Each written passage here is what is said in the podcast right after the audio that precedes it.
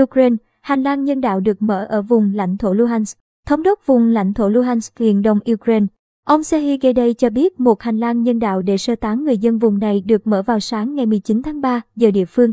Chia sẻ trên ứng dụng tin nhắn Telegram, ông Gedey cho biết một hành lang nhân đạo đã được thống nhất. Chúng tôi sẽ cố gắng sơ tán mọi người và cung cấp lương thực ngày hôm nay, ngày 19 tháng 3. Ông cho biết cơ chế ngừng bắn đã được nhất trí trong ngày 19 tháng 3, bắt đầu từ 9 giờ sáng tức 14 giờ theo giờ Việt Nam. Trong khi đó, Phó Thủ tướng Ukraine Irina Vereshchuk cho biết nước này hy vọng sơ tán người dân trong ngày 19 tháng 3.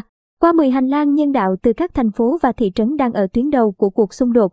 Cùng ngày, Phó thị trưởng thành phố Zaporizhia, miền nam Ukraine, Anatoly Kertiev cho biết, quân đội nước này đã áp đặt lệnh giới nghiêm kéo dài 38 giờ tại đây, bắt đầu từ 21 giờ ngày 19 tháng 3 theo giờ Việt Nam. Trong thông báo trực tuyến, ông Kertiev đề nghị người dân không đi ra ngoài vào thời gian này. Thủ phủ Zaporizhia của tỉnh cùng tên này đã trở thành điểm trung chuyển quan trọng cho khoảng 35.000 người sơ tán khỏi thành phố Mariupol ở miền đông nam Ukraine.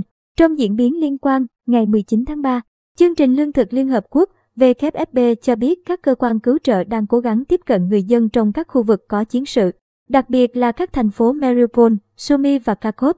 Theo điều phối viên khẩn cấp Jacob Kern, hai ngày trước, đoàn xe cứu trợ đã tới Sumy chuyển số thực phẩm đủ cho khoảng 3.000 người trong vài ngày. Nhưng con số này ít hơn nhiều nhu cầu thực tế và việc cứu trợ cho các thành phố lớn cần thực hiện hàng ngày. Do đó, WFP kêu gọi cần mở hành lang nhân đạo thường trực để hàng cứu trợ tới được các thành phố này.